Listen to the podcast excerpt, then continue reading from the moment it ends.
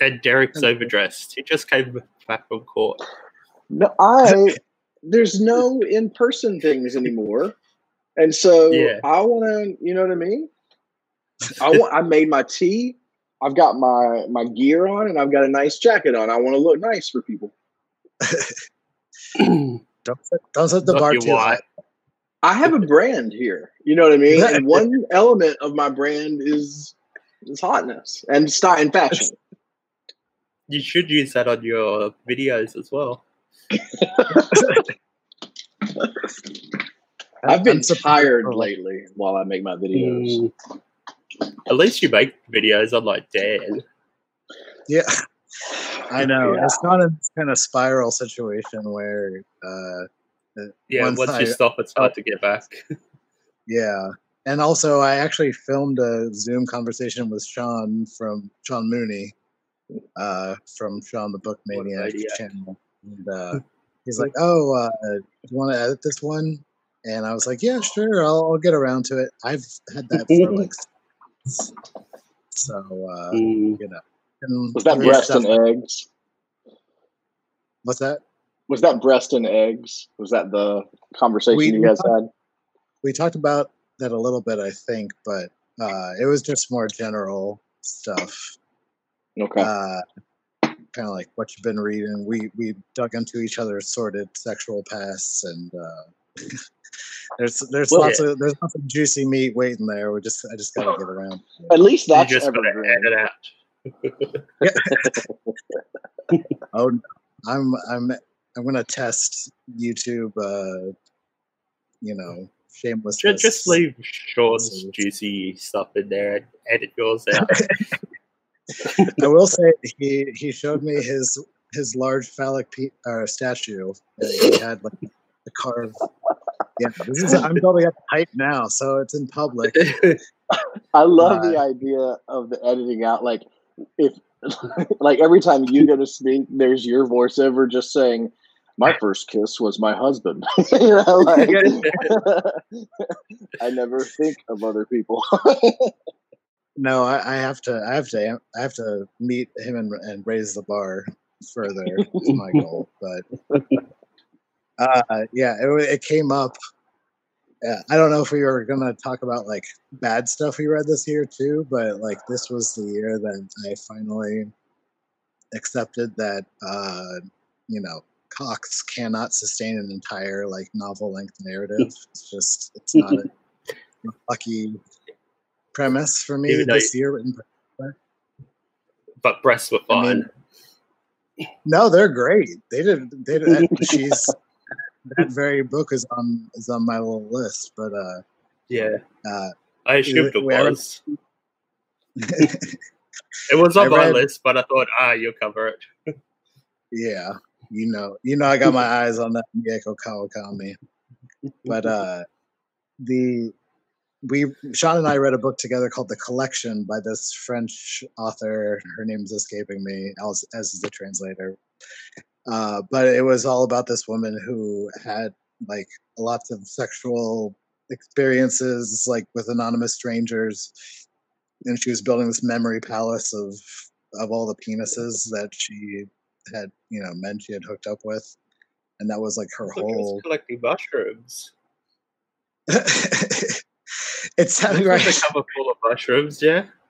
Yeah, it sounded like a. uh, I mean, who who wouldn't love that? Especially now, you would want you. I would be hanging out my penis palace like all the time, but uh, it just could not keep up like a novel's worth of uh, of entertainment. And then I'm I'm nearing the end, Derek. Of and maybe you've read this too, Michael. Uh, the, the Vengeance is Mine, All Others Must Pay Mhm. Cash by Eka Kurniawan. I know I'm pronouncing that wrong, and I also don't know the translate off the of my. But anyway, man, if thoughts and prayers were a real thing, then that guy's dick would be like working nonstop because it is mentioned by every character on like every other page, like their concern for his penis and how he can't get an erection. It is Yeah. just like, and it, He talked Yeah. about his problems to everyone, it seemed.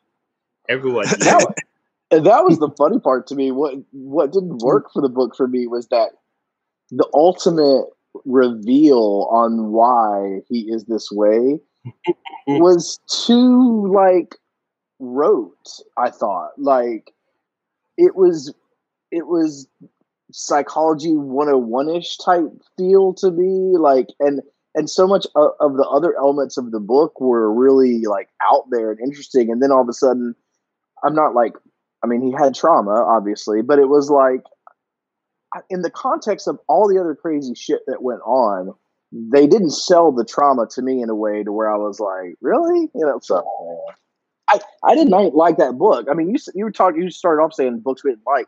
I probably read more books i didn't like this year than any other year.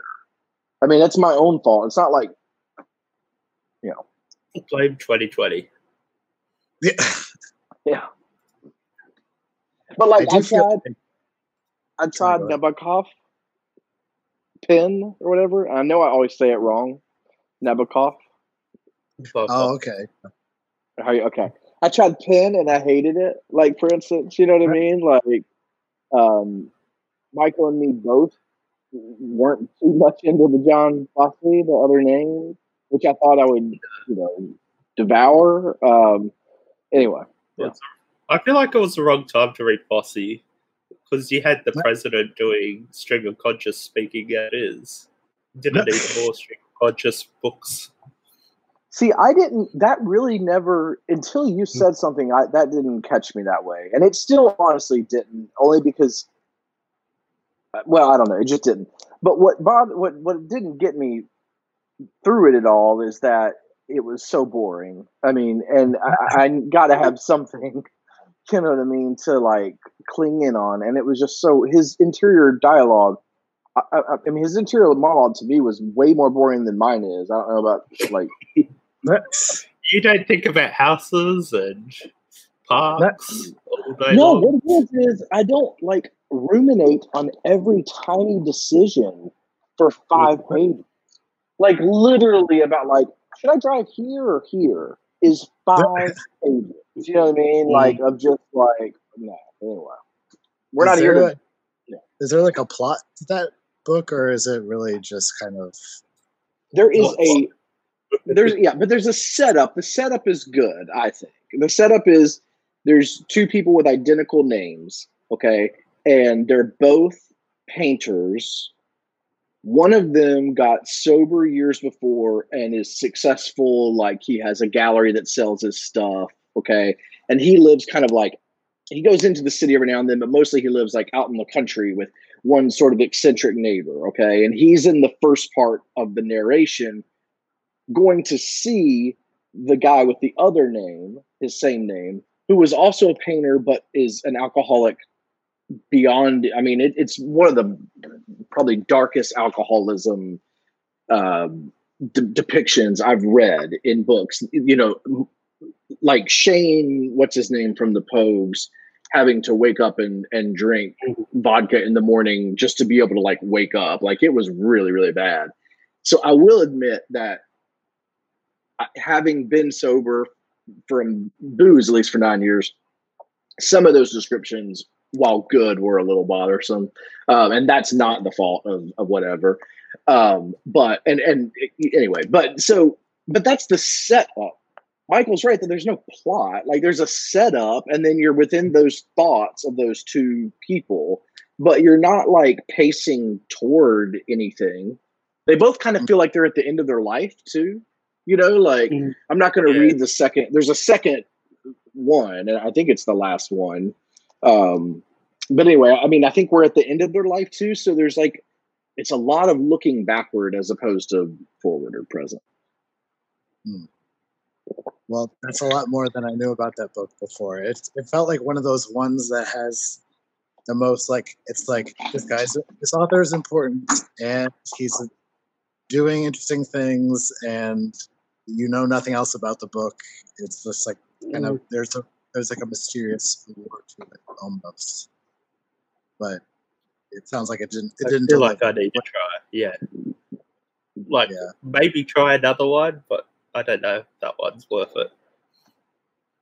Yeah, and I mean, I think that in general, I mean, it's not like there's a lack of you know white male European authors. You, you know what I mean? Like that's not where my reading lacks. so I think I'm more likely to, to try like as opposed to going into another one of his books. Like I think I'd rather try from either a country I haven't read before or, or very often. You know what I mean? Or like you know some perspective or whatever that um, you know is just a little bit different. Like this is I kind of get the vibe of what his deal is. Anyway.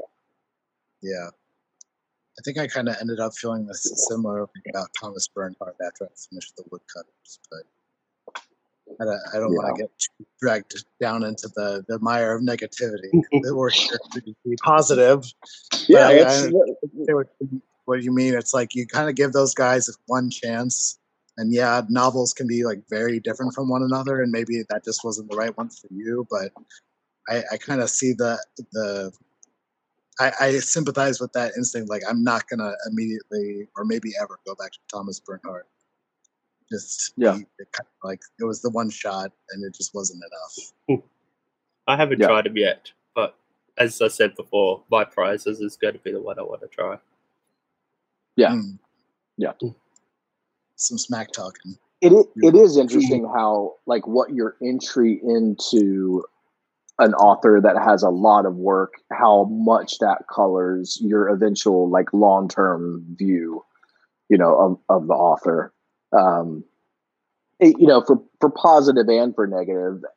I, as much as I love Bolaño, for instance, I mean, there's plenty that if I had read that first and started off, I wonder if I would have been like, eh, I'm in no rush. You know what I mean? Because there's yeah. so much work and there's plenty of it that's minor work, you know.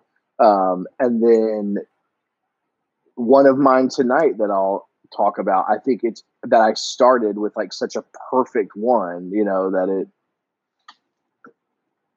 it sealed the deal for me. So what? You, like Bolaño? You've never mentioned that before. I know. I probably should. I probably should talk about that some. it, yeah, it does. Uh, actually, I read my first Bolaño that was just kind of like meh to me this year as well. And I, I think there is like it, it builds some faith or like some goodwill when that first experience is like so it seems excessive but also like oh they're really like pulling something off here. And then you, you you can go into their more you know minor works or other stuff and be like you know maybe they tried that before and it, it totally didn't work. I can see that happening because i can't believe it actually worked that one time. But uh, is it one of the ones he didn't want published? Uh, I don't know. I don't think so. This is the third. Because right? There's a heap of those. oh, third right. Yeah, I think that what he wanted. Yeah, I love that. But book. they keep releasing all those books that he didn't want published. It's yep. must be frustrating. gotta, gotta when I when I was uh, a teenager in early 20s, there used to be all that buzz around JD Salinger. As soon as he dies, he has like 10 unpublished books ready to go. Do y'all remember that at all? I mean, I wasn't even like I read Catcher in the Rye the time that you do, um, and a couple of short stories. He was never, it never was a thing for me that seriously, but I was always very attracted to the mystery of the author and the man himself. And of course, he died. We're many years later, and there's nothing. You know, like I think he really was in the woods doing yoga, um, being with increasingly younger women. Like that's all he was doing. we, we believe the the facts that have been presented. Yeah, yeah. he was an attractive man. Is that what you're trying to say? Unlike Michael, Thomas Pynchon. Neither confirm nor deny. No one knows. I think Michael should go first about yes. one that he really liked. One that I really liked. Well, I think the favorite of mine was Kim Jiyoung born 1982. I don't know mm. if hmm. either of you read that. I haven't Chu Bear Chu and translate, translated from the Korean by Jamie Chang. Um, I think it's a book men should read, not women, because it's like going through the everyday sexism of a woman, like Kim Jiyoung in 1982 is probably one of the most popular names given to women.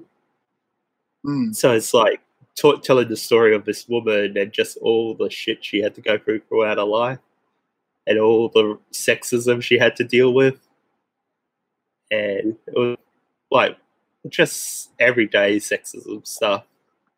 Like when she's in primary school, she gets picked on by a boy because he has a crush on her and like she's bawling and crying and the teacher's going, Oh, it's just because he likes you. Let it go. yeah, so the whole book's about that and just all that kind of struggle. Which like I'm lucky I don't have that struggle, but it's interesting to read that and see what they have to go through.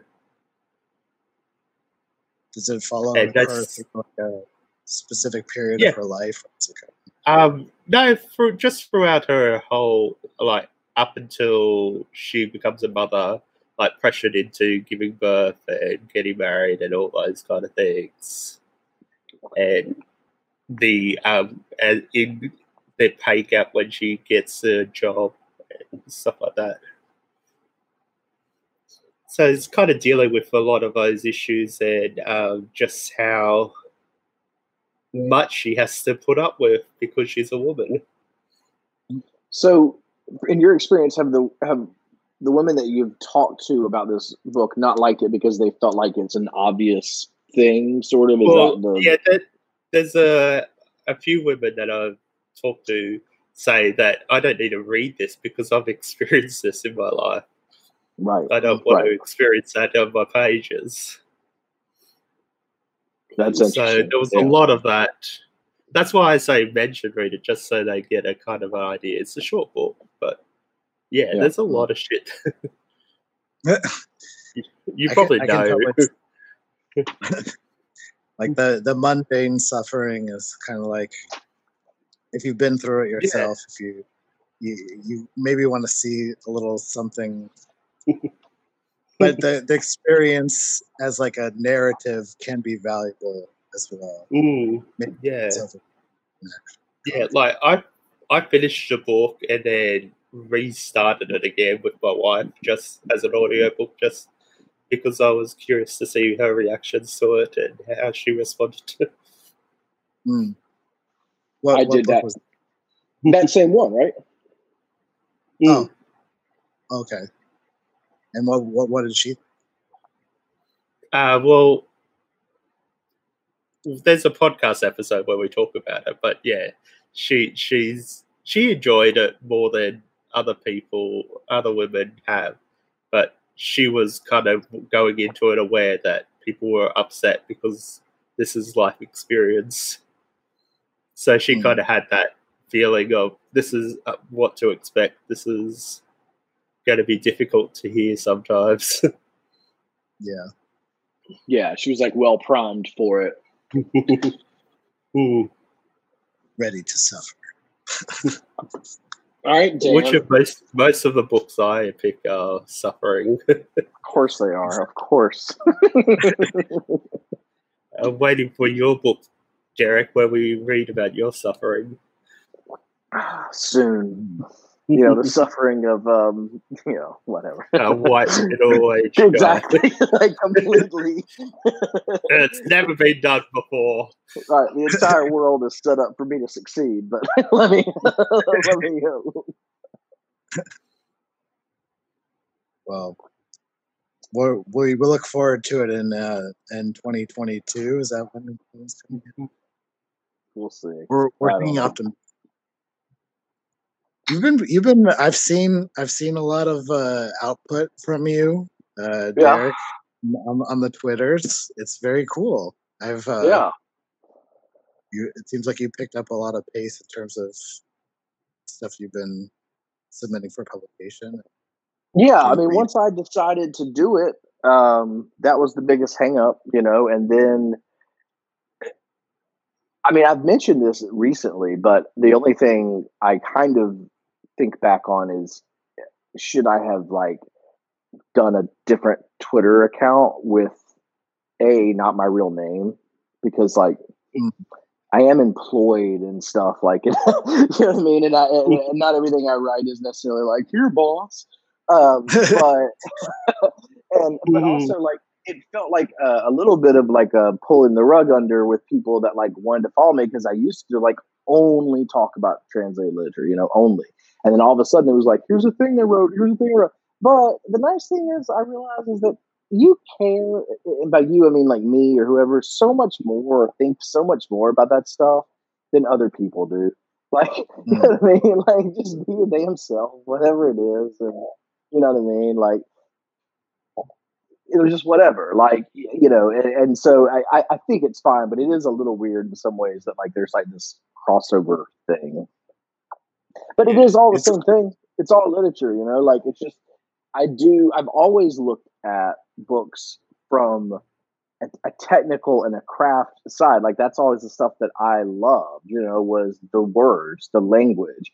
One of the things I used to say about translated literature that I loved so much was that you had two artists working together to give you this product. You know what I mean? Like, and so sometimes there would be like people have said Stefan Zweig, for instance, it does not read well in his own language. Like that the books are kind of like just don't sound great. So like he's got good stories, but he's not like um Kafka in German or something where it's like, you know, he's brilliant wordsmith.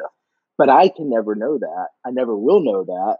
You know what I mean? And so, like, because you get this other artist's interpretation of something on top of it, um, and I always really, really liked that, and it helped my writing because I was reading so much stuff that was filtered through, right? So, you know, that whole thing about like, I don't want to read this because I'm trying to work on something like this. So I don't want to be like influenced.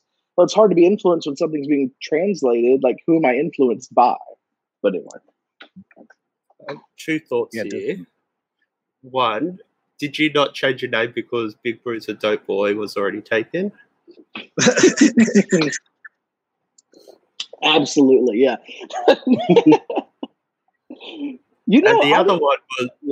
Oh, sorry, go on. no, I don't have an answer. That that is my answer. The other one with translations, you know how they say write, um, read what you want to write. How do you do Mhm. that if you read translations all the time? Um, yeah, I mean, uh, one, I think I don't get,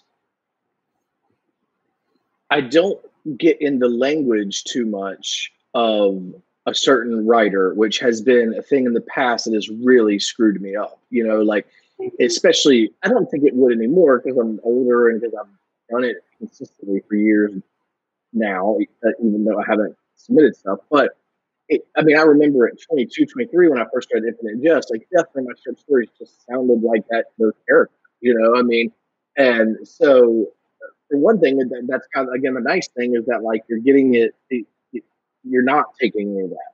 But the bigger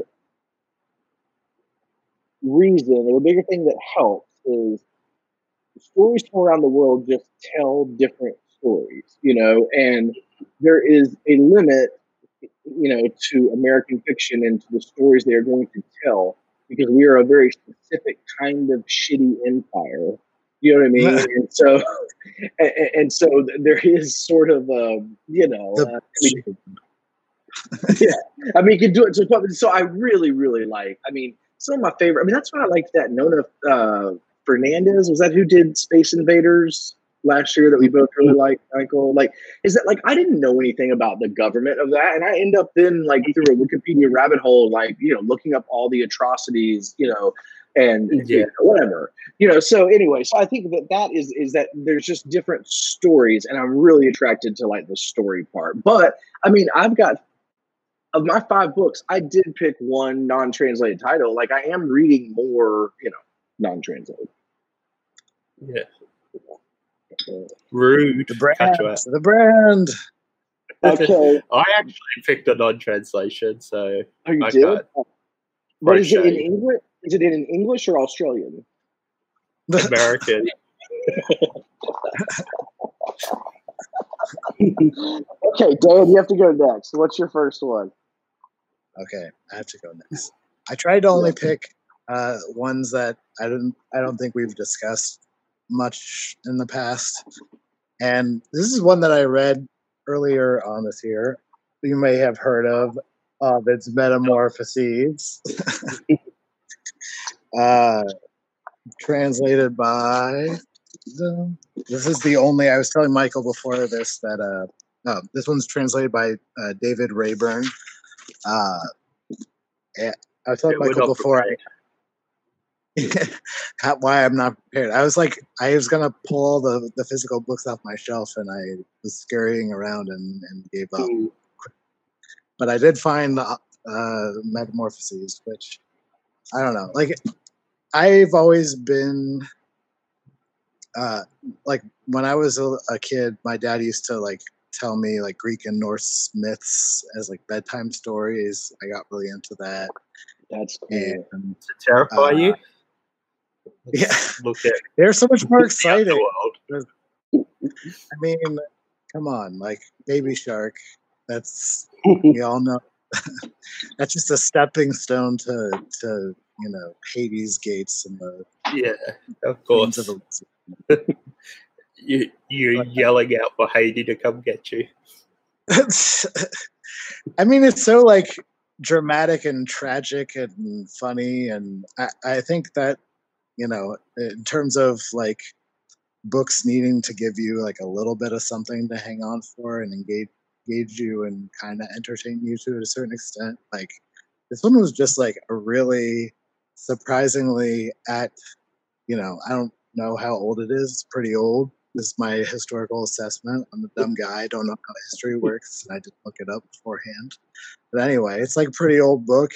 But uh, like because it's not like committed to any particular subject matter beyond transformation uh, or you know like style there are these parts that are like just straight up read like a horror story like there's this whole sequence Ooh. where people are you know dissing um, what's his name dionysus because uh, he's like the the youngest of the gods and he's kind of one of zeus's many illegitimate children and you know not do proper respect and like Dionysus's like feast of you know all of his followers is like nearing and nearing this village and it turns into this like horror story where like revelers you know rip keep the unbelievers limb from limb.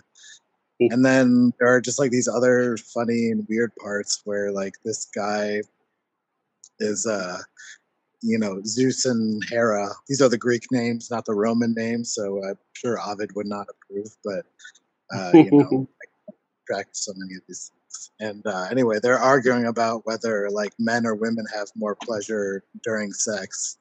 And uh, they're like, "Hey, let's let's call on uh, Tiresias. I think it is like a, a, a famous seer of Greek legend. He's like, because he like transformed into a woman for seven years because he was like going down a forest path and he saw two snakes banging and he hit him with a stick and, and then he turned into a woman. And uh, so he had many sexual experiences on both sides and he's like yep women win. They got it the best. So you know heard it here first. And then he was like but this is like the origin story for the guy who was like in uh, Oedipus Rex, like the seer who foretold, you know, all of the bad shit that was going down, the blind man, and you know, all the fucked up family drama that was happening in that play. Like his origin story is like, I can see the future because I, you know, did a bunch of weird snake sex stuff. So it's, it's kind of all over the place. It's like super entertaining. Uh, and you know, it's kind of Uh, that's what I needed at the time I was reading it too. It, it just something to kind of like, you know, it, not that it's not deep and doesn't it has like lots of like social commentary. Like you realize how fucked up all of like the most famous Greek heroes were. They did tons of like disgust like disgusting morally disgusting acts and it's a part of their mythology but the only stories that we typically hear are like their great deeds but then there's like this whole sequence where this man will not praise Hercules because he was like in battle with Hercules and Hercules is a pretty up guy. Uh, so there's like calling out the toxic male anti you know, way back when. That's fascinating. It's really fun. I, I highly. I've never read. I've never read it. You know, never. It's like a that's a big hole that, but I've never never read it. I, Um, I tried starting another epic poem afterwards. I think it was, I think it was the Odyssey. No, the Aeneid. And I thought like it would be the same. It's not the same. I think Ovid Ovid is kind of like following up after a lot of the people that laid the groundwork and doing his own kind of like take on the mythology. Uh, you know, the more classical stuff doesn't excite me as much as this managed to. I think, I mean, the impression I have is that it was like unique even amongst similar texts, but I might. Well, I mean, it, it's interesting anything that survives cultural importance for that long. Do you know what I mean? I mean, that's in and of itself like incredible, or at least you know what I mean. Like, yeah, Actually, he ends the whole book saying like, "And now that you've read this this story, I will be the name that lives on forever." Like even Wow. past the, the I was like, "Damn, that's like some like a sweet flex to like drop at the end because you kind of think he turns I it a- around." Oh, sorry. Go ahead. no, no, go ahead. he's uh you know the the last portion of the book is all about how basically the roman empire is you know the inheritor of all of the greek uh, and mythology and the power of the gods and there's this whole thing where they bring apollo over in the form of like a golden cobra or some shit over from like a greek temple into rome and he's like now blessing them with their power and he's like talking about how like Julius Caesar was, you know, also born of the gods and blah blah blah. And it's like, oh, this is becoming like some like pro empire propaganda at the end. But then at the end, he was like, actually, I Ovid or like am the, the true hero of this tale. Like drop. Yeah, I was just uh, gonna say it's good to see that writers definitely have not changed. You know what I mean? Yeah. Like, he, he he he had some swagger at the end, but I think Yeah. that it was justified swagger based on you know, what he pulled off. all right, are you guys going in any order? Or are you just pulling them? Just picking random ones. All right. So I'm going to go with this one, which is Marie NDiaye's That Time of Year, uh, translated by Jordan Stump, and that's two lines press. It's really thin, thin volume. It was the first of hers I read. And Dan, you were talking about like the time that you read something, like needing something at a time. This um, I read right when it came out, like at the end of summer going into the fall. And it, that was a big shift here in this country in terms of um, it's starting to feel like we were we were gearing up towards a long and, and difficult you know six months or whatever you know an election was coming up in two months that was driving everybody crazy. And then um, you know like the brief respite from uh, from you know COVID numbers, kind of we knew uh, was going to be you know gone. So anyway, this story is a family that goes on vacation, like a French family, and um, the dad they stay like one day later than they normally do into September. And so it was really interesting reading it like during that time as the season's going to change because it's a tourist town that that like you're not supposed to stay past that one day. Um, and so it's just the man, he can't find his wife and kids, and then all of the sort of like mysteries of the village and the town and whatnot come out. I mean, it would be a great movie. It's a horror story, um, but written and obviously translated beautifully. The first one of hers, you know, obviously that I'd read. Um, but what I really liked about it is I am extremely sensitive to seasonal change. Um, you know, a- week ago, I, I probably had the worst depressive episode I've had all year. You know what I mean? Because like we really here in North Carolina hit winter. We hit the dark at 4:45, 4:50 p.m. You know, we hit the cold. Uh, and of course, we can't leave our houses or anything anyway. So this year's even a little bit worse. But like, I'm just very attuned to it, and I love the idea of this book where you're trying to stay in one season just a little too long, and what that does to you psychologically. So that was a winner. Definitely good book. And I got actually You know, one of my favorite people on Twitter is Ron Restrepo. Do you guys follow him? He's in Mhm. Texas, and he's like just a great reader. Like, and so I, he likes her a lot. But he um, got me to get this one. So this is the next one I should read, which is My Heart Hemmed In. And I'm hoping, I think that's going to be like my first read of the new year um, because this is somebody who like I could see myself reading everything. Like I love it. It sounded really interesting when you were describing it. That's definitely one that's piqued my interest as well. Yeah, like it's plot. It's plotted more so than a lot of stuff that we read and talk about. Do you know what I mean? Like that's why I said the screenplay thing. It's it's very like you're kind of like, oh, this is like there's a lot of action and stuff going on. But anyway, it's good. Loved it. Awesome. I think I've read her, but I don't remember. Me. Yes, Uh, let's you. get let's get this English book out of the way. Any guesses? English books, American. Oh, uh, I think I think it might be Ant Kind. I think it might have been enough to pull to get in your top five. Which one? Ant Kind. Egg card. No, definitely not. Uh, Fleishman is in trouble oh, by that taffy Boris uh, actor. God, it's been a long year. I I didn't realize that was Yeah. this year for you because you did a podcast on that, didn't you? The podcast, my translation podcast on an American I know. book. Did you do a video on it? I, I definitely listened to you Yeah, I did talk do about a it, but. I thought, but I didn't realize it was this year. That's that's crazy. I think it was January or February this year. It's basically if um how do you how do you describe it? Um if Philip Roth wrote good books, that, I like that. because it has that sort of style of this angsty man living in New York, complaining about his hard life, but then it like flips to his ex-wife's perspective, and then you uncover all everything that's going on from her side, and he's just an annoying man, just complaining about a struggle that's not really a struggle. He's just selfish and Mhm.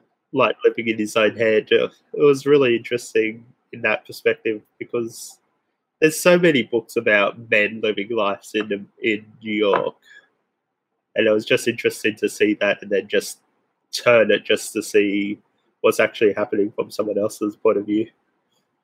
Hmm.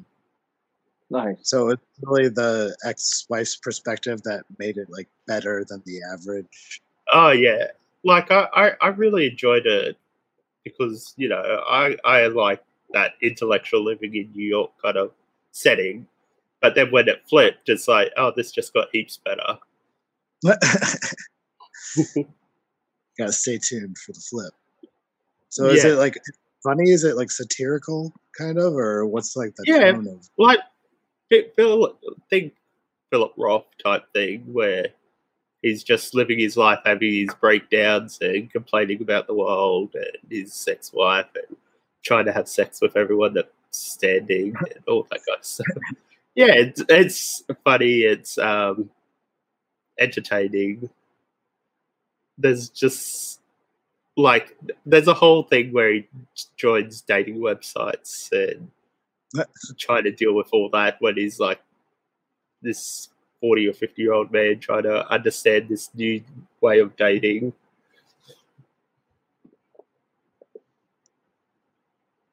So, yeah, it's just, I just like that kind of book.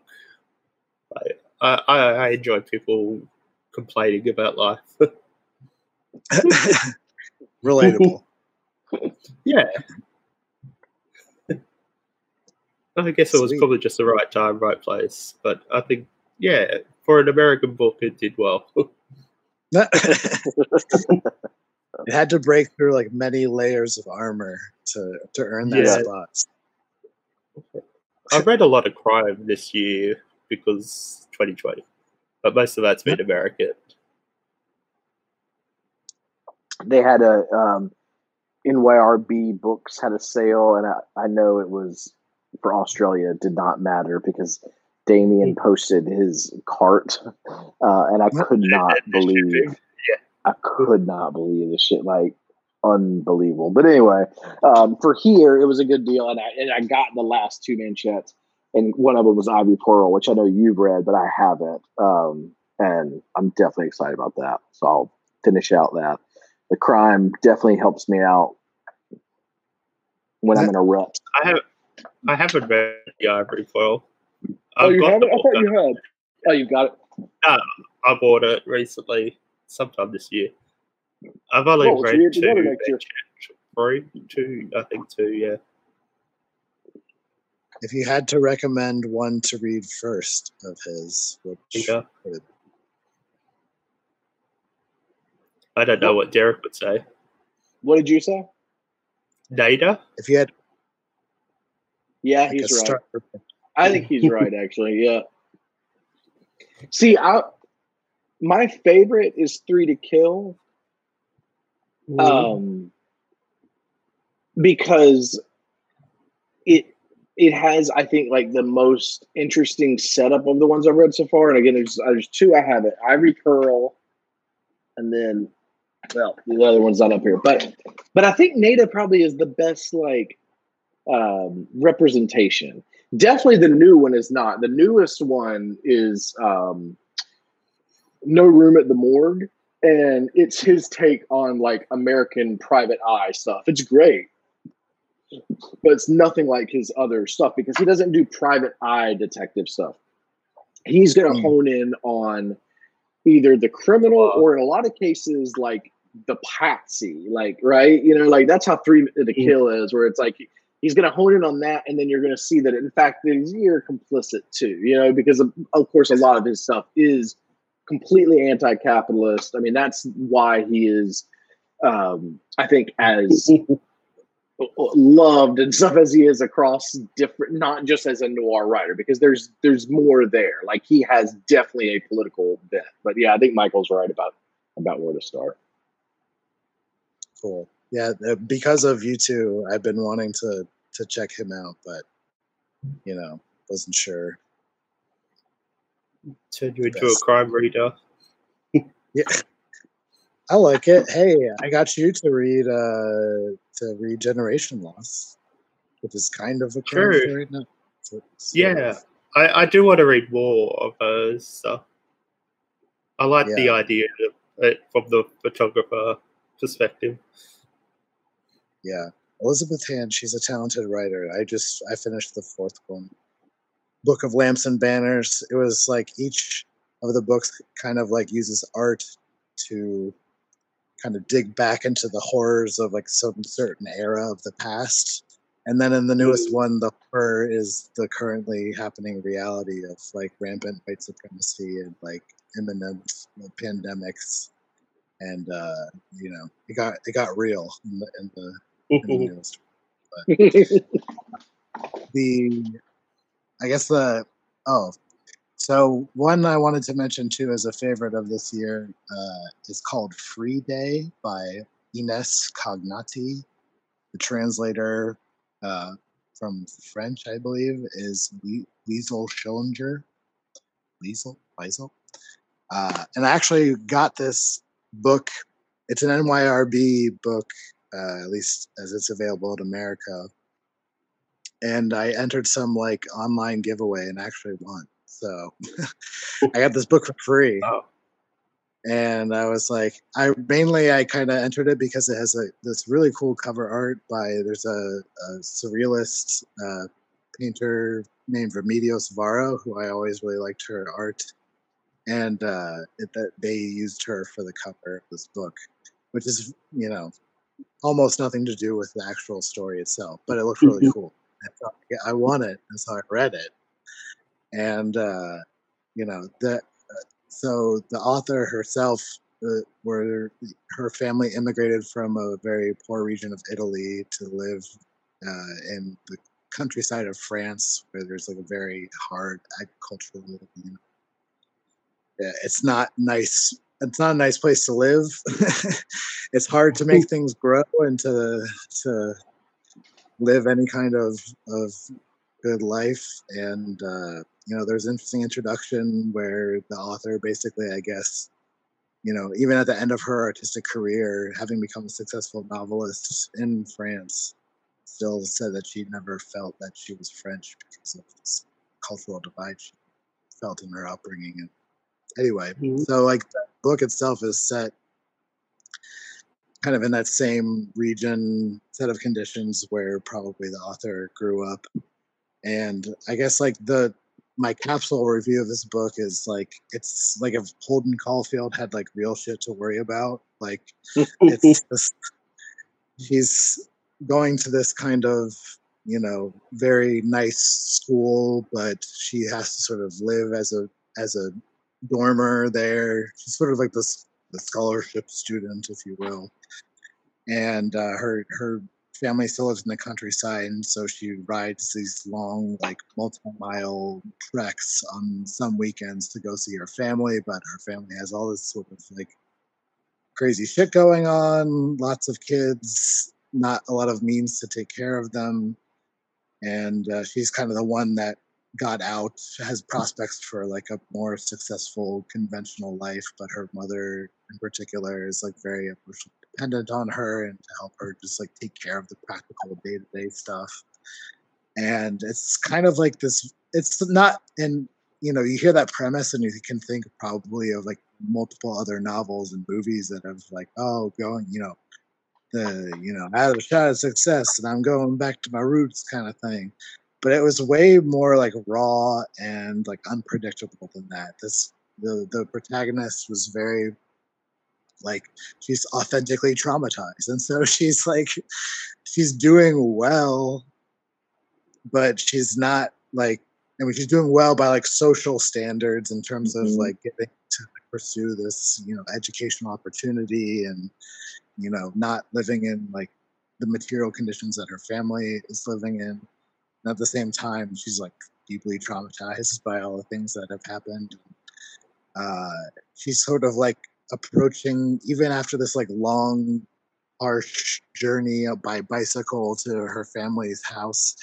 Like she's still just sort of like circling the property and like these different air like geographical features spark these like kind of memories of her you know what she's experienced there and it's like sort of like exploring this like physical and like psychological like territory she's kind of like pushing the edges of it probing around trying not to like disturb things wondering maybe if she shouldn't have come back home at all and uh you know it's very it's like very nihilistic so it, it, has that like whole like people are fakes and phonies attitude but it like really backs it up with like some real shit. So I don't know. Yeah. It was totally surprising. Had no expectations whatsoever going in. I was like, God damn, she, this is good stuff. So I it got a lot of respect.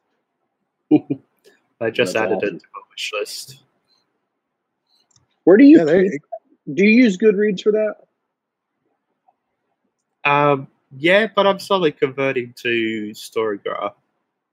I have okay, good I have, I have never used one of those before, um, but I am like I realized that I was basically depressed buying a few too many books during like lockdown or whatever.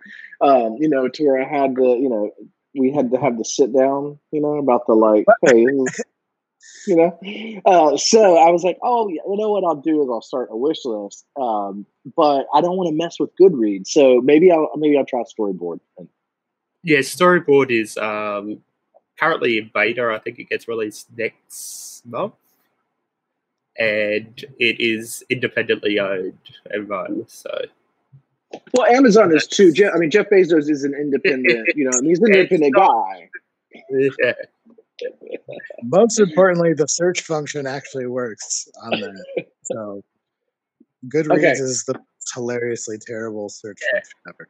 And I Go think good thing about Storygraph is that it's not really based around community, so you can just keep it to yourself and But like, if you chose to, could you see mine and I see yours? yeah, if you yeah, you can follow people, but it's not the primary function of it. So there is a tab where you can look at the people you follow and check out what they're doing, but it's like a just a side tab you can look at.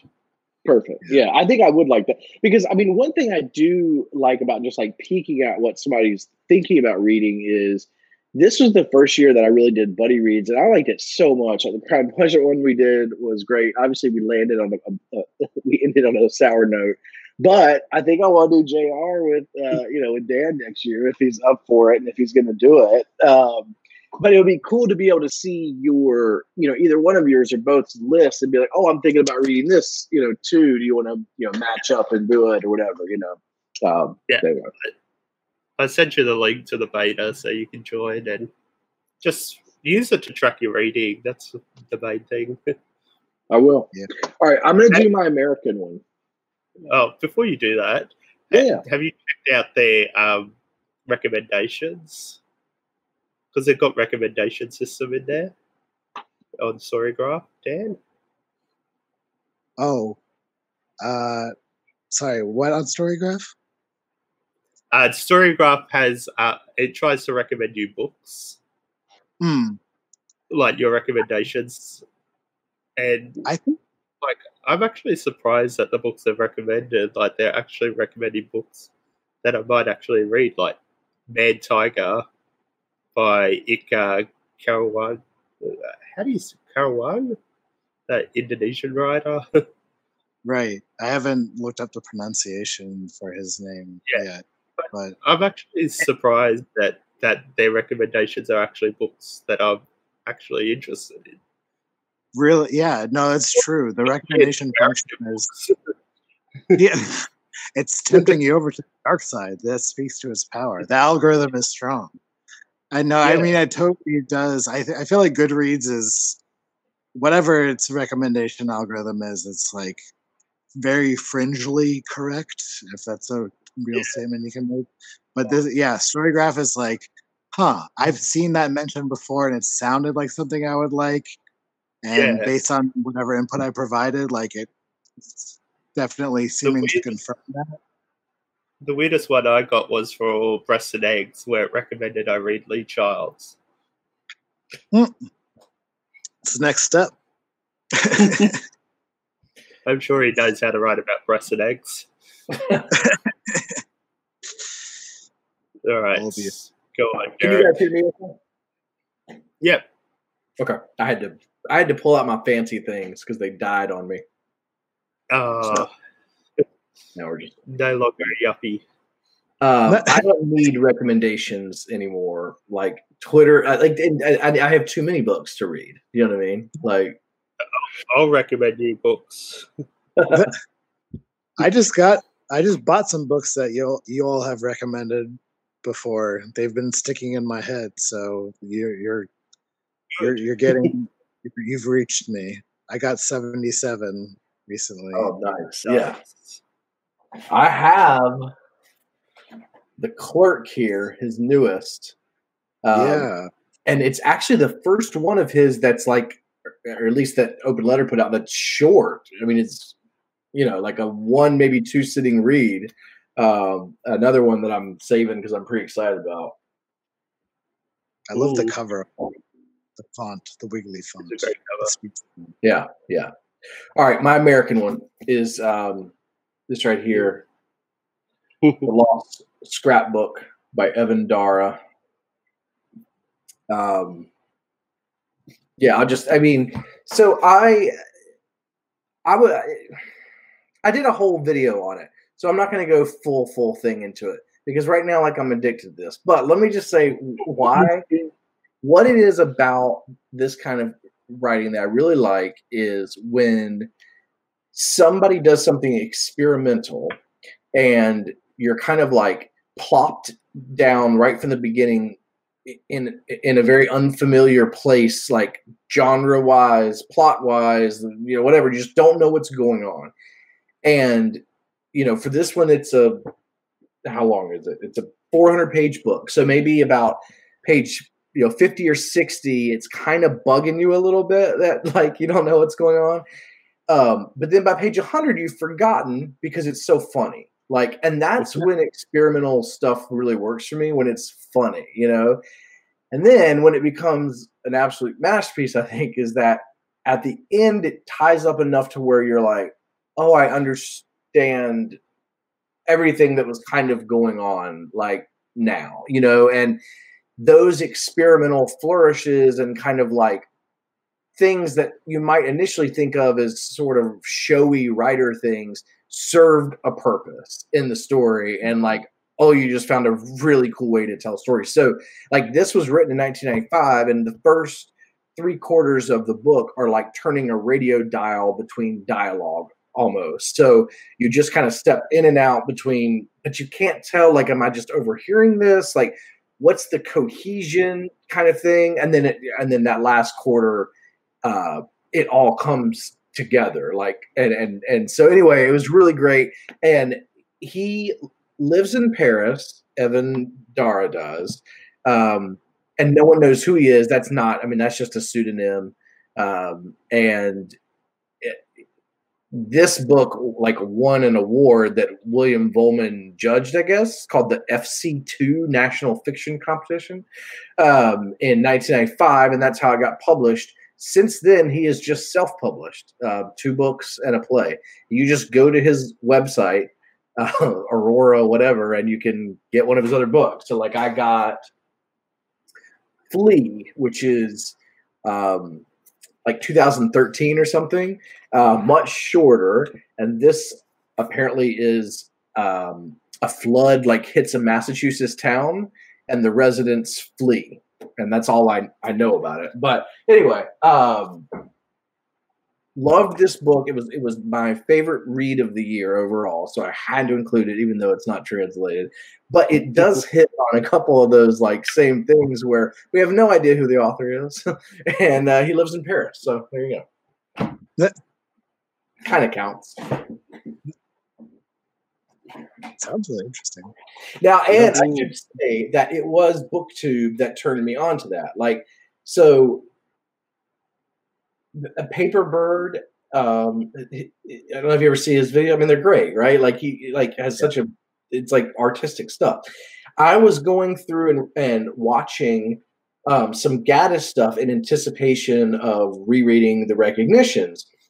And um i really really like leaf by leaf but he goes super in depth and i didn't want to be spoiled what I like about Paperbird is like it's just kind of a almost like a teaser trailer he does for books. So anyway, like uh, one came up then about Evan Dara, like you know, like the autoplay stuff, the way that people turn into flat earthers, and um, so, so I, I was just I was like, okay, like here's a author that's reclusive in a whole new way. This, which like is always interesting for whatever freaking reason. You know what I mean? Um, so anyway, when I read it, it was like blew me away. So awesome. And I have like a 30 minute review up if anybody actually like wants to get into the nuts and bolts of it. Um, Is that the latest I, one? It's not my latest. My latest one I talk about. Oh, my latest one I read the beginning, the author's note of the Diaries of Emilio Renza, Renzi by Ricardo Piglia, translated I, by Robert Croll. All right. So I might have watched. Back. I don't know if I did, but I probably watched it then. So back to translated literature is what I did on my latest one. So you'll be very proud. No, this one was uh, wow. I'll actually have to watch it. exactly. no, the lost uh, scrapbook video is when I was literally falling asleep. I had no plans uh, to do oh, one. I was very tired. I think you could see it in my eyes. Um, it was and like 1 a.m. or something. Say what? It was like 1 a.m. you recorded that, wasn't it? Yeah. It was 1 a.m. Very tired. Um, and so, yeah. Uh, but the perfect way to record about that book because that it's a mind altering book. So it's, you should, you should talk about it in a mind altering uh, way. Is all part of the plan. Sorry, Michael. This had translated. Translated. Oh no, I I had a few lined up because I was sure people were going to talk about it, but because no one has yet, hurricane season. Mm. Fernanda Melchor, translated by Sophie Hughes. I'm assuming both of you read that one. I have, yeah. We did a podcast on it. yes, we. I wasn't listening. that might, was that our first conversation, or was no, no, think no? it It was, was, yeah. was it? Okay, it? Uh, it was definitely our first. remember. I think it was our first planned conversation, but we ended up doing a BTBA like reaction podcast. Oh, yeah, that's right. Yeah, that's right. 2020 has been a weird year. Um, but yeah, there is a podcast episode. Actually, I might convert this into a podcast episode. That'll be good. Yeah, um, be but um, save me having to record another one. But yeah, that book just, I still think about hurricane season and that town and what those women went through. I really need to read that again. Hmm. I don't know what to say about it because I've done the podcast. I, I think everyone's read it, but it's Mhm. definitely one of the best books I've read this year. yeah, we uh I I did that for my in real life book uh club. But you know, we're not actually meeting in real life, nor do we almost Uh, in real life anymore. I do have a question. How did the people react to it? Well, this was the original Weird Book Book Club, so we set the bar high Oh, okay. earlier on. Alright. We, we read Comemadre, which was like Oh. that was like the favorite group like read of the year for the group, so that should tell you something. Yeah, Where because did- I was just a group of old ladies. Of this group. Uh, These are friends that I've known some of them since like fifth grade, so Awesome. we we have a sense of each other's eccentricities. Uh, but That's yeah, a good I don't know. Yeah. I, it's hard to tell because it was we assigned it to ourselves in this like very odd time. It like was going through the like American presidential election period, and uh, so I read it like two months apart from when I discussed it, and Yeah. uh, I remember the intensity of it. I remember how uh, you know this whole like the the the witches house parties and the there's something kind of like silence of the lambs ish that was like ringing ringing bells for the descriptions of the, the, the life that you eventually find out the witches living i don't want to like give away i don't want to spoil it too much Yeah. We did the same thing on the podcast. So we had to talk around. it huge is hard to thing. talk about it without Yeah, spoiling. It I is. think a lot of it, the I think a lot of the impact is it's kind of like um, you know each narrator kind of calls into question certain you know facts Mm. that you thought established, and you know the insight into characters like personal turmoil deepens, and you kind of start to understand a little bit more you know why they're doing what they're doing. Uh, I uh, Chr- Chris is an all-time reader. Chris Olson's comments up there about hurricanes this season. He is a great source of. But I one thing about the different narrators I really liked is it, it each one brought to the table their own sort of definition of of witch and I, I, I want to go back and read it with that like symbolic Mm. stuff in mind because I actually think that I, I think that it like deserves a deeper dive even than I gave it when I even you know even though I was going to do a podcast like that like I do feel like this is a book that people will be talking about in 10 15 years like it it, it feels like a major work Hmm. And probably if you're personally like torn between a life of homosexuality or bestiality, you would deeply relate to one of the characters uh, in hurricane season. Well, It's a very I- conflicted. Who was that director that dead? and, and and the treatment of, of of toxic adolescent masculinity is tremendous. I mean, probably the best treatment I can think think of in a while, and like, um, and I, it makes sense that it was an international hit because because while it is a translated literature piece, it would have it would not have mattered what country she was from, in my opinion, or where she had written it. Like it was like so good. I think it's so kind of like timeless in its thematic quality that it would have worked. But yeah, well, we're all on record as being pro witch, so back to haunt us. all right, what you got, Dan? What do I have? Uh, well, since we we mentioned it earlier, I, I'm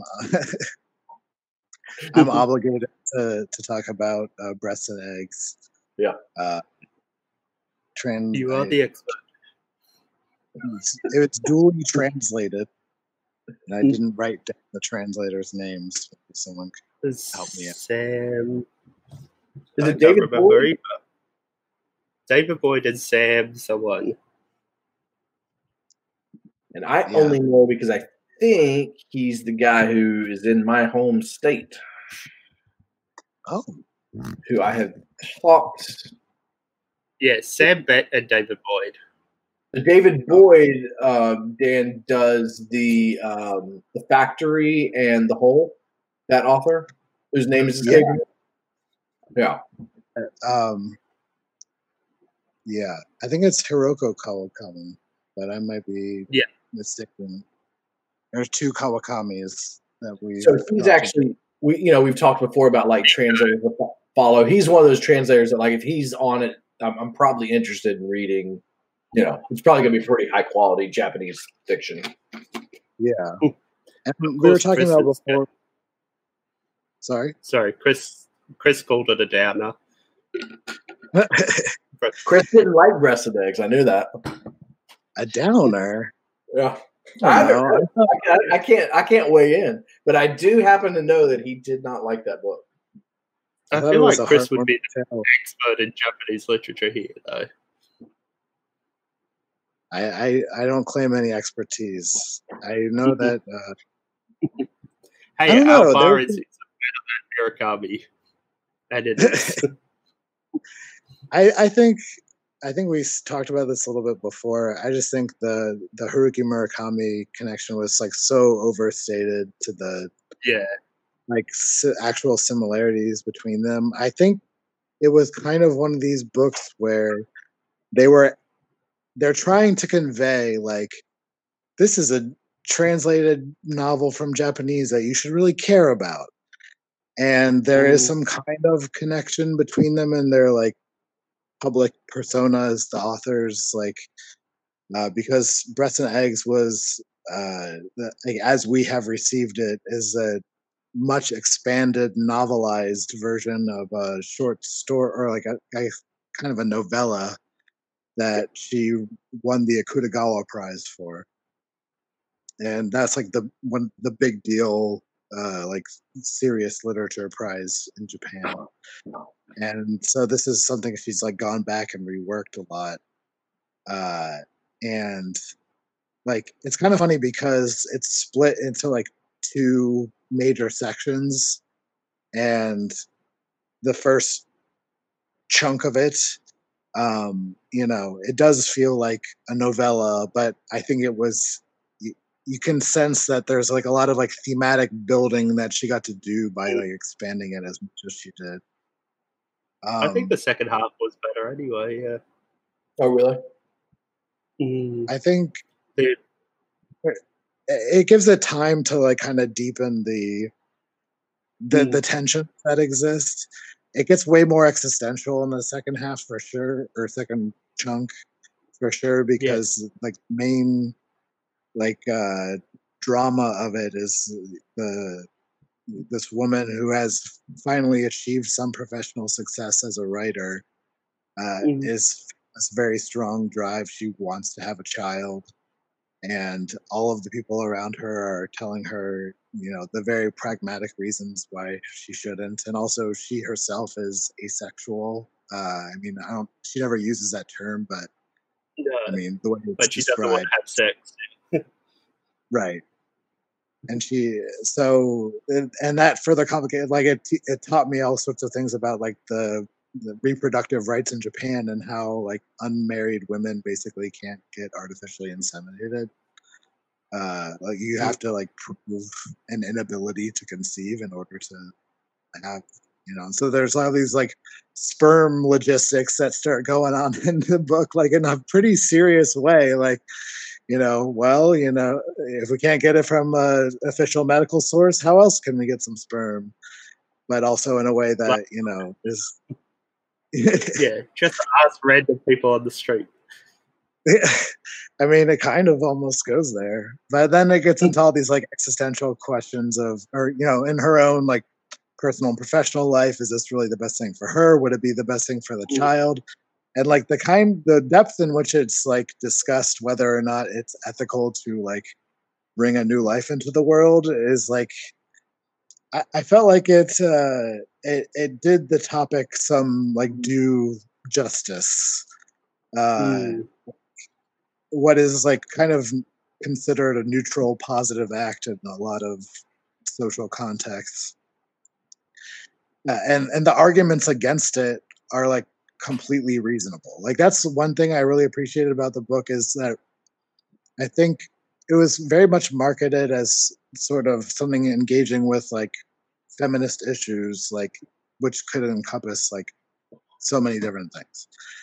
And i think a lot of times when i you read a book that's clearly engaging with like the current current political structures uh it can be really disappointing when that book is just like presents all of these like straw man arguments of like the evil like the stupid conservative forces dominant conservative forces and then you know like give this really impassioned speech and uh, you know it's like you know the value uh, anyway and it's like it's not a real fight. It doesn't correspond to real life. It's engaging with real issues but not in like a realistic way. It's in this very like good and evil and if you have the most well-reasoned argument then you will like prosper and also people will see the light of your of your wisdom or whatever. I don't know.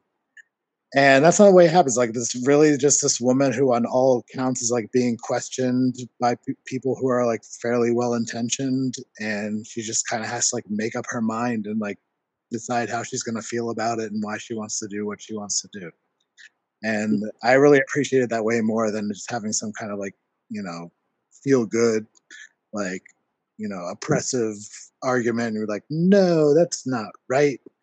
Haha i get to be pregnant now and feel good about it. It's you know i don't know it, it, it's it, it did it in a in an interesting way. It didn't mm-hmm. feel like cheap to me. It, it, it earned its length of consideration I read that after Kim Jiyoung born 1982, so Oh, what, yeah. that was a double of feminism going on there. Yeah. Hey, yeah, yeah. There's some, a lot of bad stuff happening. Yeah. All right, Derek. All right. George Perec, Life, Oh, the User's Manual. Translated from French by David Bellos. And uh, this was another doorstop. And very, you know, kind of like Lost Scrapbook. Like it's, you don't know what's going on. It's highly experimental and um, it's got more of, I mean, you know, it, you can figure out what's going on a little quicker. But um, it it also though does end in a way where everything is literally um, put together, and uh, it's just incredible, you know. So the story is um, all takes place in one apartment complex uh, in Paris, and um, specifically, literally like one minute. Um, but of course, in that minute, you go through each of the rooms and not only what's happening at that time, but also um, you know their histories and the history of that family, the history of that room, the history of the owners of the complex, um, and there is throughout a a really great plot and thread about uh, a rich eccentric that it has traveled all over the um, the world to every port to paint that port and then he wraps up the painting. He ships it back to this paris apartment complex and um, a woodworker that lives there that he's hired who makes puzzles then makes a puzzle of his painting. And so when this rich eccentric man is done painting every port he is going to come back and put together every puzzle.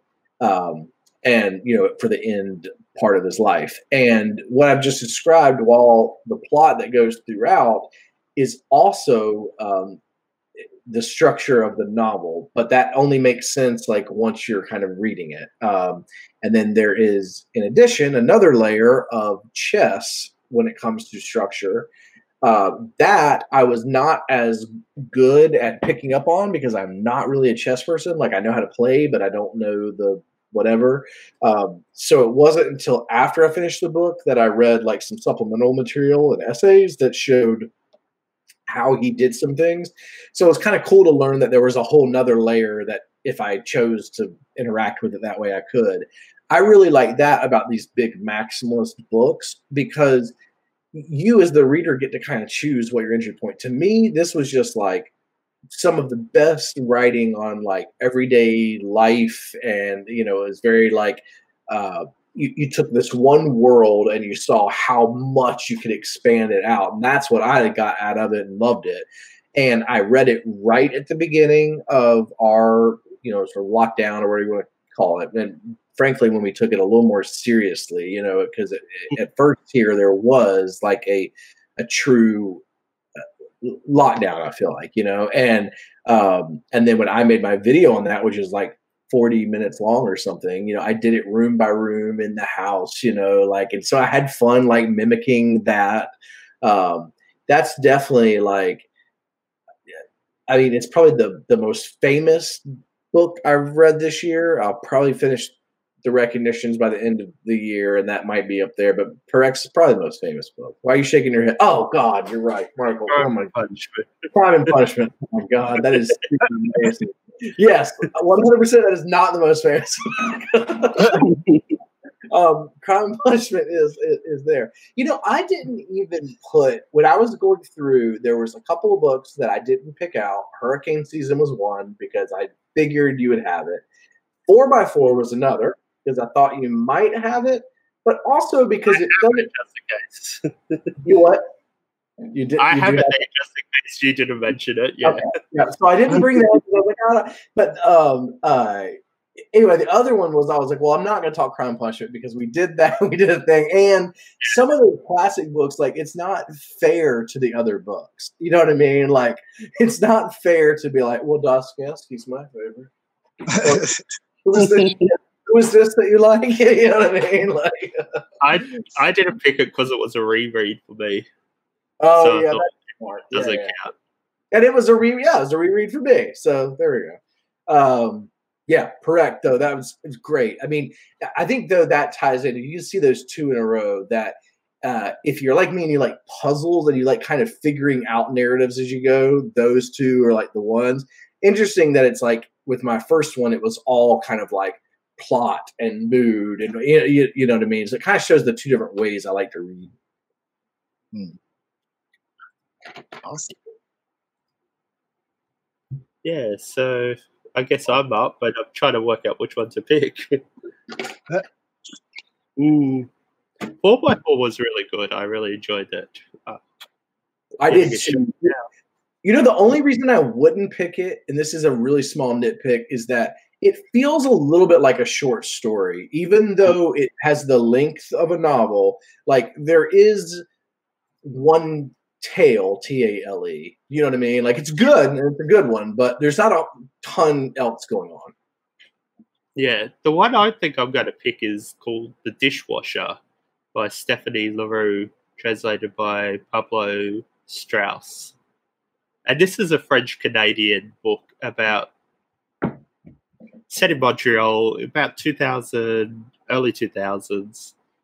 It's just this um, guy who's a graphic design student, but it centers around his part time job as a dishwasher in this fancy restaurant and his descent into drug addiction and you know having your first job where you're making money and just oh i've got money now so i can start buying lots of alcohol and buying all the drugs.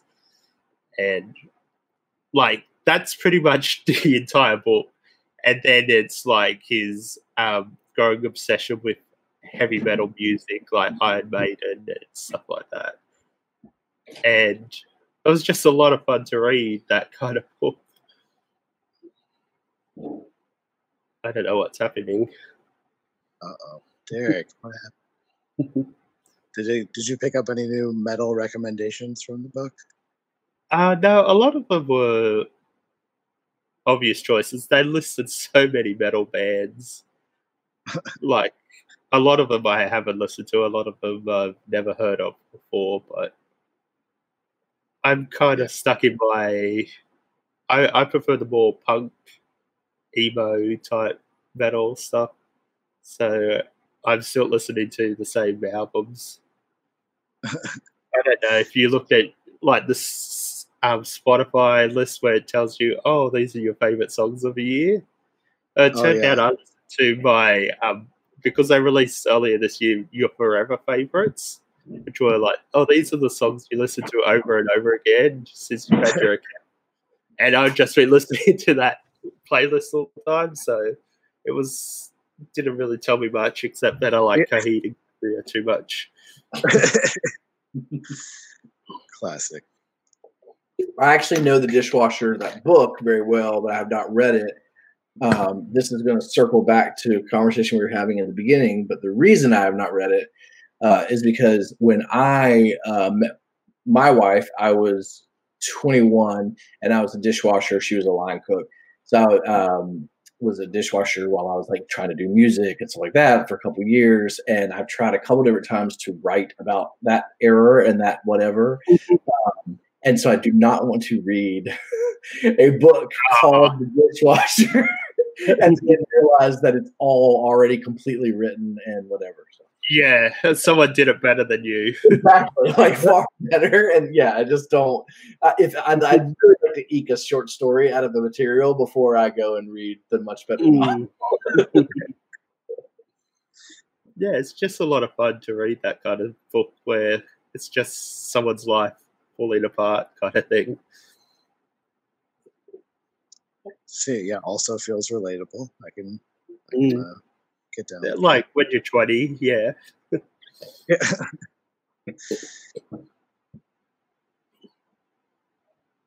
All right. All right, Daniel. Okay. Uh, I think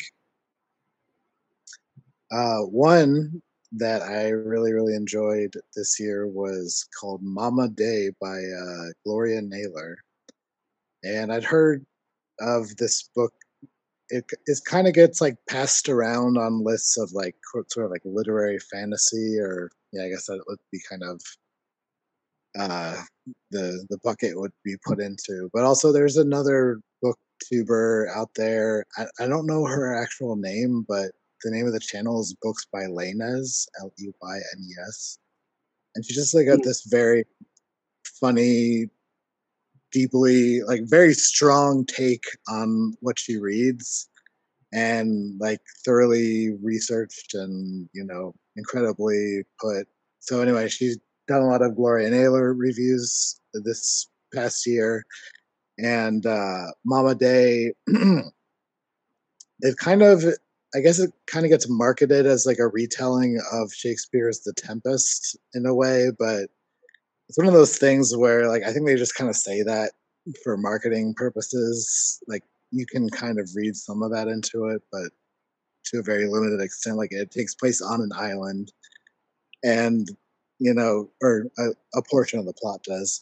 And it's mm. kind of this interesting like freestanding political entity. It's like off the coast of the United States, but it doesn't belong to any particular state, so it falls into the sort of like gray area jurisdictionally.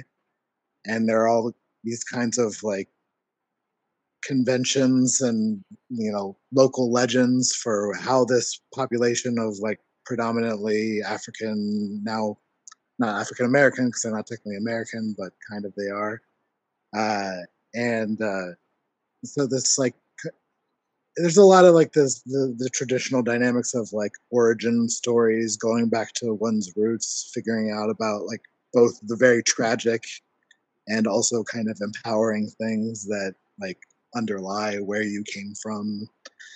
Uh but it's i don't know it's one of those novels that really kind of skirts the boundary between there are like supernatural elements to it but they all kind of have something of a practical explanation as well. But also, there's this very interesting, like, kind of cyclical structure to the way everything is set up.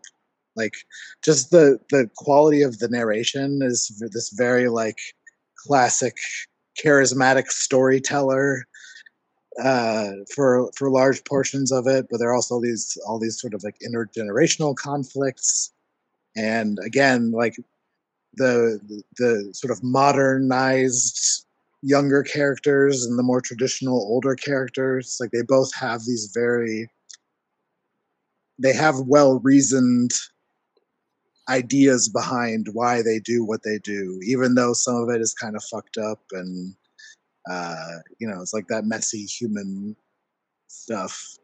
But uh i don't know it's just like someone who's like able to be very entertaining while also being like to strongly convey certain ideas and themes, but to also leave things very open ended. And I think that's really hard to do. And uh, you know, you can't you can't underrate entertainment value in our current environment. Uh, so you know, this was like a favorite of someone that I sort of respected on YouTube, and it like totally lived up to the hype and I would definitely want to read more of her novels. Although I think this is the only one that has that sort of supernatural element to it. I think most of her other novels are very much almost more like Pareckian in that they like look at. There's one called The Women of Brewster Place, and it's all these different women living their different lives within this one particular um, apartment. Like, kind of thing. So, anyway, that sounds really good. Yeah. I haven't read. I don't. I've never read fantasy ever, which is. I can't get into fantasy. I've always wanted to get into one. I've always thought like, oh, when the right one comes along. But like, you know, I have a similar thing with science fiction where I've read Dhalgren and Dune, and I think that might be it. I mean, books that have, you know, I guess I've read. Well, I've read Philip K. Dick. I guess that counts. All right, I've read some science fiction. I have not read fantasy though that I can even think of. You know, I mean, so uh, I don't know. I'd, I'd, be interested in that. It, it's a very light touch. It's like ninety percent realistic, and like I said, a lot of the stuff could be explained through pragmatic means. Yeah uh, it doesn't overplay. Yeah, actually, I, I find it easier to get into science fiction than fantasy as well, just because, like, at least in science fiction, it's presented as like, you know, all the crazy solutions they come up with are stuff that you could potentially feasibly achieve in the real world if you had like way better technology and were way smart, whatever. But like mm. with fantasy, it kind of gets into this like how whenever there's like a big power struggle, it's like, well, why didn't you just like throw a lightning bolt at him? I yep. don't know. It's all, it's all magic nonsense. Uh, and so I don't know. Maybe you might. I, I guess like a lot of people would refer to this as sort of a magical realism, although I I always feel very uncomfortable having the way that's like applied in a popular literature context these days. I always think of Hundred Years of Solitude Yep. And I think of like stuff that gets called magical realism these days is just like quirky. Yep. A lot of it very like comforting, affirmative messages. I don't know. Uh. And this book is not like a lot of it, it engages with like the struggles of being a real person in a very like Mm. and you know well thought out way uh, so you know the stakes always feel appropriate i guess uh, yeah i would it, it definitely highly recommend Nice. All right, I'm gonna go. So that's uh God, that's oh there we go.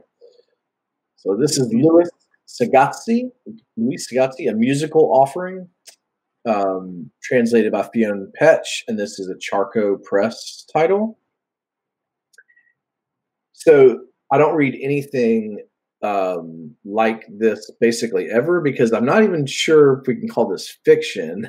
Uh, so the author Luis Sagasti is like uh, an art critic and professor, and the first book he wrote that was then translated was called Fireflies, um, but it it followed kind of like a hundred page art lecture, but then connecting it with you know things in real life and stuff like that. And I read it afterwards after this, and it's really good.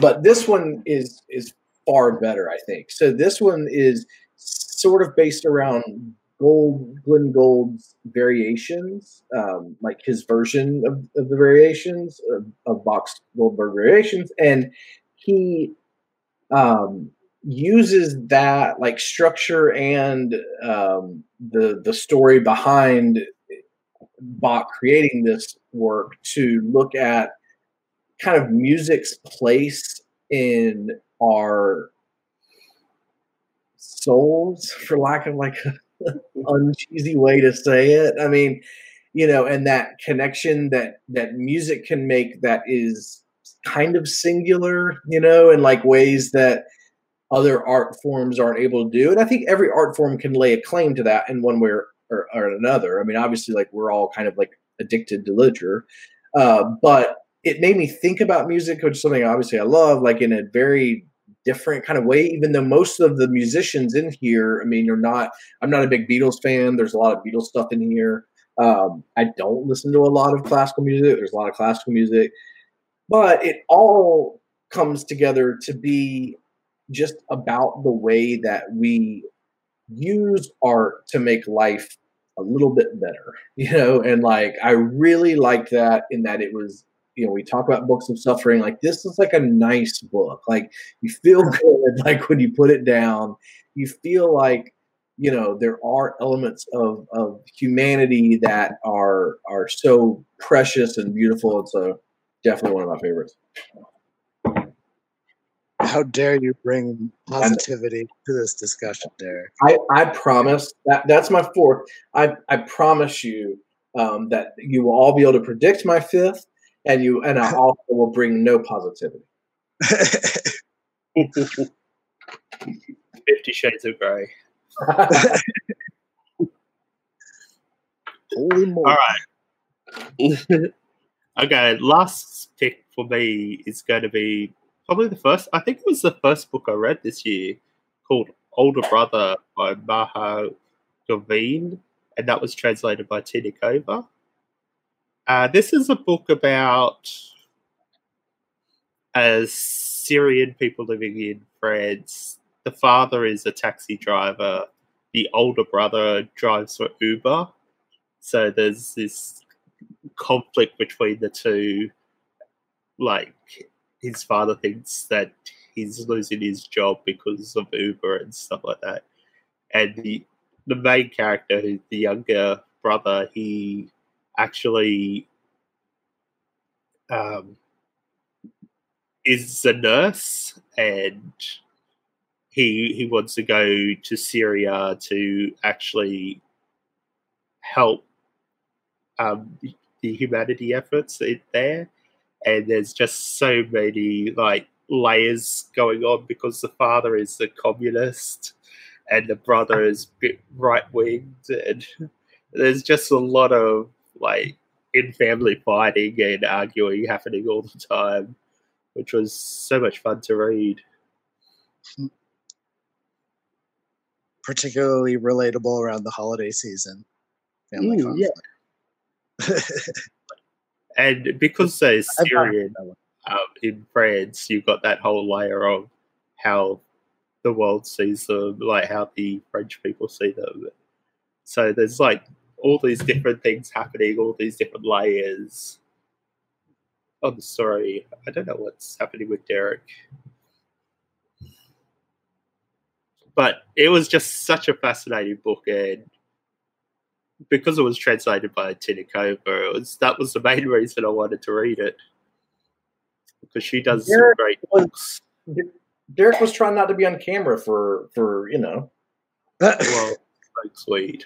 Yeah, yeah, exactly. Like Derek was just you know listening um, while I was you know just Well, whatever. there's no photographic evidence. Yeah, I understand. exactly. Private activities. So I was going to ask about her. I, she's one of my favorite Twitter followers. She, you, I mean, she's a fascinating translator. Like, um, her politics are amazing. I lo- like, I, I really, really like her. Right, like as a person. But have you watched their YouTube channel, the translators reading aloud? the translate aloud, aloud. Yeah. Yeah, I have. Yeah, I- I really it's a good way to test out books and see if it's one you're gonna want to buy. Yeah, and and I mean, I love readings. Like that's one thing that's been very few has been cool about you know this, but the fact that there's so much Zoom readings and stuff is cool. I like hearing like the translators read the work. Uh, Frank Wynne has done a couple that are just like they're, they're awesome. But anyway, I love that channel. That's awesome. Yeah. I hadn't heard of that book before, so. Uh, just, just all right. if you see a Tina Kover book, just buy it. You Translation, don't need to think. pretty much. You see the name, you purchase the book. That's it. That's it. Sophie Hughes, that's another one. You know, there's like three or four that are just you know, Megan McDowell. yeah, yeah. We could just go forever just naming auto buy translators. Natasha Wimmer. yeah. she i don't think i've seen her translate anything in a while it's weird like Leaders you were just talking about. oh she's space invaders that's right yeah yeah okay She's out there. She's doing All okay right. yeah she's all she's going through the Bolaño archive. that's i mean that's kind of what i was wondering was i mean do they just have her you know what i mean like at another desk and every scrap of paper they find they hand it to her and she's got to make a book out of it Bolaño's child is writing new novels as we speak, and he's trans- they did that with Dickens and got caught. Um, uh, Oh, with really? Charles Dickens, there were two serialized novels that came out after he died. Um, and it was like the magazines or newspaper, I forget which one it was that like like would ri- that ran them, you know, and claimed that they were found or whatever by his estate, and uh, they were complete fabrications, or whatever they had paid somebody to do it. I always thought that super super interesting. That's cool. I like I like a good scam, a literary grifter. Uh, There's plenty of those. yeah. well, uh, my last uh, book that I wanted to mention was uh, Chelsea Girls by Eileen Myles, and uh, I kept imagining that I kept singing the Nico song to myself as I went through it in my like Chelsea Girls, doo-doo-doo-doo. but uh, anyway, it's like one of those books that's kind of set in New York, uh, young, artistic, queer groups of friends who are all trying to, you know, find their artistic voice and also like have sex with each other and not make each other mad at each other for having sex with other people that they like, kind of thing. But also like the, it's a very autobiographical work from what I can tell. Myles did their own now i guess at the time when it was written myles would have identified as a lesbian but uh, now they're uh, non-binary these they them pronouns So anyway, it's interesting. Like you know, queer history is sort of evolving uh, mm. before our eyes, and you know, there's all this stuff coming out with the, all the TERF stuff online and people are like oh they came out as you know either trans or non-binary. They're they're betraying there are no lesbian or gay heroes anymore because they're all changing genders and not being the gender that they're supposed to be blah blah blah. So it's interesting to look at it and like still read this book and it's still like very complicated and engaging and funny and upsetting. And it doesn't matter um, like that the the artist has chosen to identify otherwise since then. It's just like not a big deal. But I mean, kind of one of the things that struck me about it was it, it in many ways it's like this very traditional like macho kind of charismatic asshole character that there are so many like male dominated books that you see from that perspective that it becomes very tiresome. But uh there's this whole sort of like there's a lot of background on her family dynamic working in this working like growing up in this uh, working class family outside of boston. And uh her father was an alcohol uh, the character's father was an alcoholic and uh, they had a, very like deep admiration for him in certain ways, uh, and his his like projection of this sort of classic masculinity was one of the things that the main character finds so uh, intriguing about him, or you know, the one of the aspects of his memory that continues on in their life, and so they move to New York and are you know being out and non-heterosexual and they have this like classic macho vibe to them themselves. And it comes along with all that baggage uh am i? You'd be surprised to learn i'm actually 75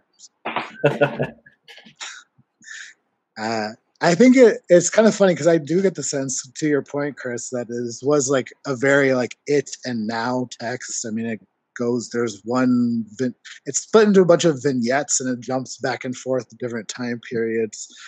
And um, there's like one talking about how they go on a road trip to Woodstock, and you know, so there's all there's all that particular time periodness of it.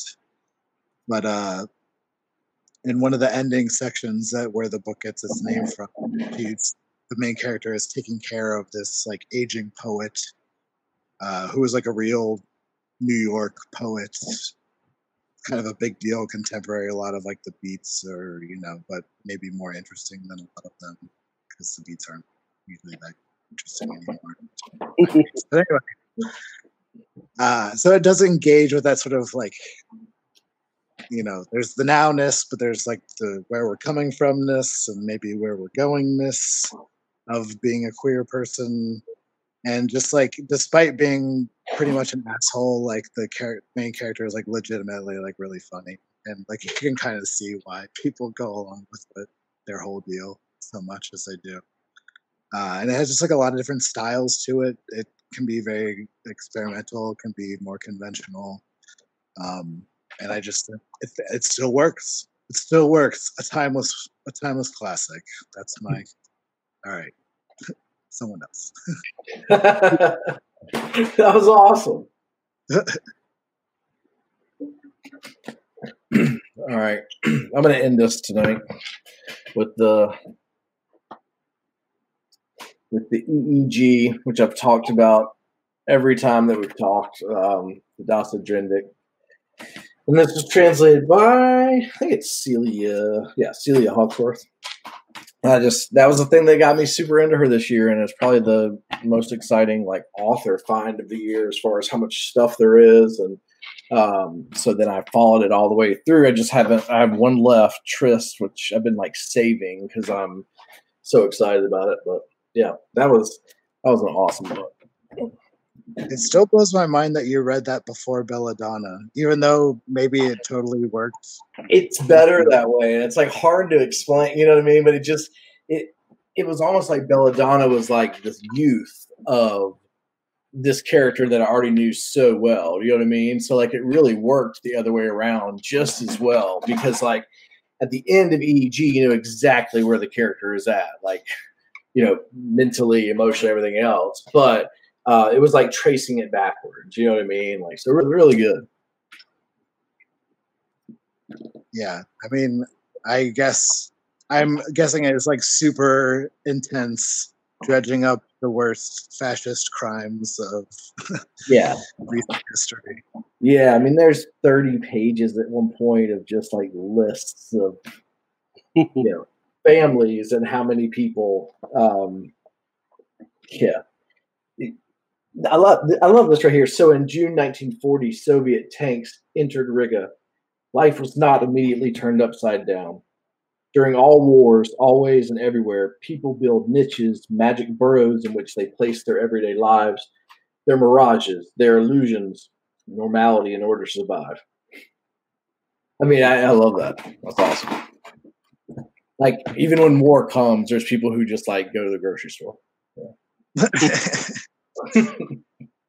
I mean, the fact that she can, she was able to do two novels of historical atrocities of just that one time period and that one region of the world really uh, says a lot, doesn't it?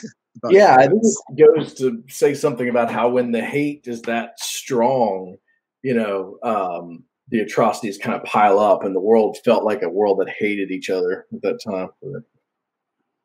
But anyway,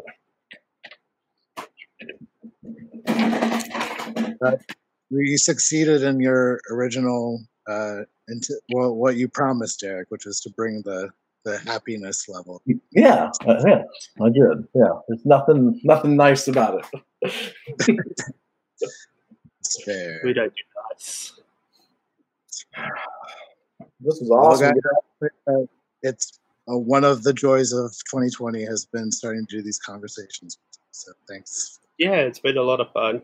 Really, I has. guess I- if if we have time before the end of the year, we should do one about our plans for next year. I think that'll be an Mm. interesting conversation. But you know, yeah, that'd be good. I mean, because we might have some buddy reads. fun reads. Yeah. oh how far are you on the recognitions now derek Um, I am. I just have this awesome new. Oh, I, my, my, I can't figure out where my camera is versus here. I'm probably off screen like half the time, like, or I think I'm off screen when I'm like dancing because anyway, um, I got this cool ass hand blown wooden uh, bookmark. It's awesome, man. Uh, anyway, very happy. All right, 500 on page 500, and we got this one is 925. So all right we've hit a well very difficult middle that is not not bringing me joy uh, right now. So I'm hoping that that ends soon and I can get back to liking the book. you're in those gaddis doldrums Oh god. Are you planning to read any big books for the end of the year? at the end of the year uh hell no. I'm i'm solely arbitrarily reading like small things that i know i can get through in like a relatively quick fashion. Yeah i want to uh anything in specific i do want to finish before the end of the year? I'm not sure anymore. I knew i wanted to do uh some César Aira and i read one of my not favorite ones by him called the miracle cures of dr Aira. Uh, we won't get into that, but he, he, he's got a lot of stuff too. They can't all be they can't all be hits. You know, Yeah. they got a lot going for them. yeah. Well, all right, gang. Until next time. Later. All right, later.